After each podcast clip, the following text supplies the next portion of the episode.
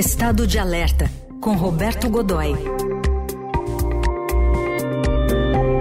Alerta para a situação do Equador. Tudo bem, Godoy? Bom dia. Bom dia, Raíssen. Bom dia, Carol. Bom dia. Feliz ano novo, Carol. Feliz ano novo para você, para nós. É isso aí. O ano que começou com essa situação, na verdade, é uma situação que já vem há alguns anos, mas agora se agravou no Equador. O próprio presidente Daniel Noboa diz que é uma guerra, Godoy. É uma guerra esse conflito armado interno, um decreto denominado, eh, chamado de eh, legalmente conflito armado interno, eh, emitido na terça-feira pelo presidente Daniel Noboa, eh, na verdade é apenas um eufemismo jurídico. O que temos hoje na, no, no, no Equador é uma guerra civil, sem dúvida alguma, e o pior tipo possível de guerra civil, porque ela é uma guerra difusa você não tem, você tem um inimigo muito claramente definido, mas ele não é um, não é um estado, não é um governo, é, são na verdade, eu acho que está sendo até econômico o Noboa ao nominar apenas 22, 22 organizações é, diretamente envolvidas, mas veja, é uma questão muito, muito, muito típica, porque não é exatamente militar, não é militar, é uma, é uma questão muito mais policial, por assim dizer, por, apenas para usar uma, uma definição mais clara, não é? É, é, uma, é apenas é uma, é uma não é apenas é uma é uma é uma, um problema policial uh, interna, multinacional né? e que veja é, por mais é, o, o, Equador é um dos dois junto com o Chile é um dos dois países do continente que não tem fronteira com o Brasil mas o acesso é muito fácil entra ali pela Colômbia entra pelo Peru, entra pelo mar. Né? Manta, por exemplo, é, o, o, porto de Manta é um porto importantíssimo para o Brasil, né? É, e vivem lá hoje 5 mil brasileiros. Eu achei curioso ontem o, o, o, encarregado de negócios da Embaixada Brasileira dizer que somos apenas é, 5 mil, entre 3 mil e 5 mil. Apenas, é gente para caramba. Né? E muita, e, e atividades. O Brasil tem interesses e atividades lá, além da economia, eh, além de questões envolvendo mineração, envolvendo extração, eh, a pesquisa de petróleo, enfim, no mar, coisas assim, tem uma, uma atividade, eh, tem uma participação interessantíssima na formação cultural do Equador. Tem muito professor brasileiro trabalhando lá e tem muito equatoriano trabalhando no Brasil também. Então, é, a gente tem ligações. Não adianta ficar com essa história de que é um problema ali da fronteira das questões com o Peru e a Colômbia, que de fato aí sim tem um problema muito mais sério, muito mais próximo, mas ainda assim nos atinge diretamente. Então, a gente tem hoje uma guerra civil muito próxima do Brasil, que nos atinge muito, muito diretamente, Heisen e Carol. Quando a gente vê, né, agora esse início de movimentação mais ativa do Brasil, Estados Unidos, Argentina, de países próximos ali, preocupados, oferecendo algum tipo de ajuda. Estados Unidos ofereceu alguma ajuda, mas não sabe exatamente o que, que vai chegar. É porque todo mundo está realmente preocupado o que, que pode sair desse, desse conflito. Porque sabem do poder do México, dos cartéis mexicanos e tudo que está envolvido, não? Ah, sim.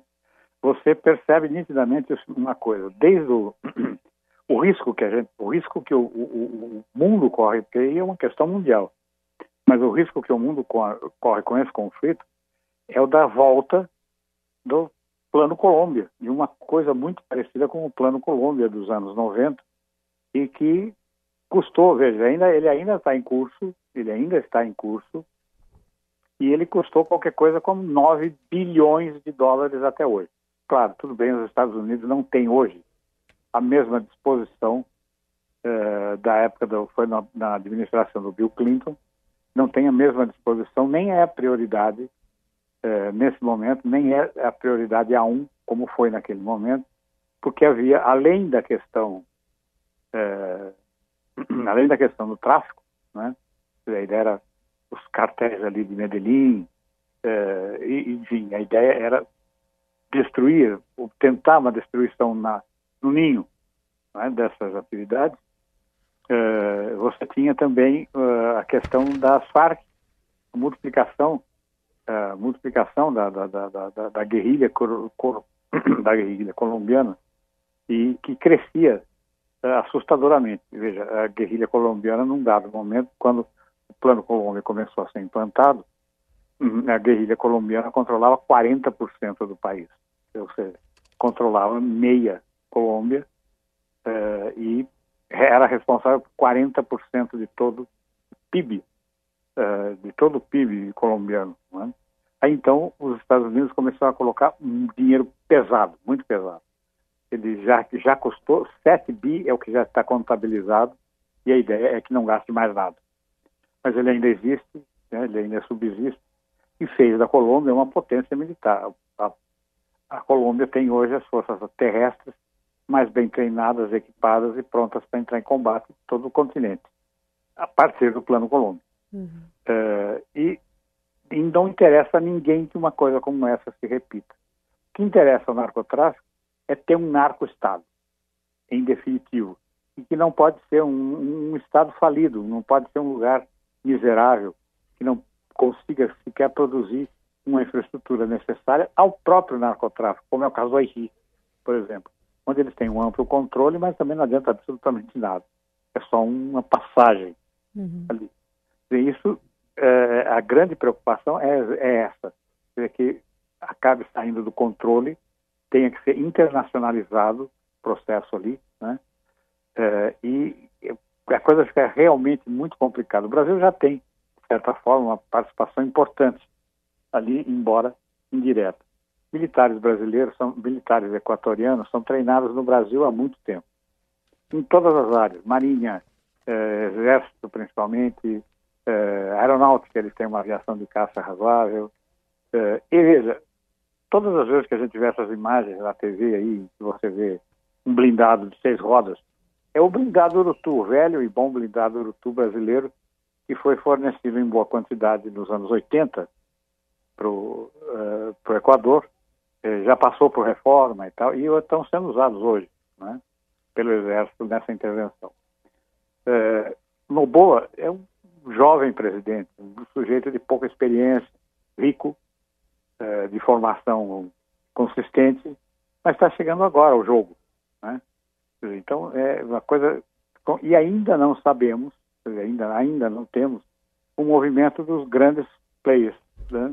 dos grandes protagonistas uh, além dos Estados Unidos, enfim. Mas veja, China tem interesses importantes. O, o Guayaquil é um, é, é um entreposto de produtos chineses para o continente bastante significativo. Então, a gente, ou seja, o desenho está apenas sendo esboçado. Uhum. Essa questão é uma questão que a, a qual a, sobre a qual a política externa brasileira é, muito mais do que a própria defesa, deve se debruçar hoje, agora, agora. Sabe, tem que ter um, é, um, uma força-tarefa, um grupo, é, é, uma, digamos, eu diria, um grupo de crise para acompanhar antes que saia totalmente do nosso controle, da nossa participação. Muito bem, vamos continuar em alerta aí com o Roberto Godoy para essa situação do Equador também. Obrigado, Godoy. Até semana que vem. Até semana que vem. Um grande abraço.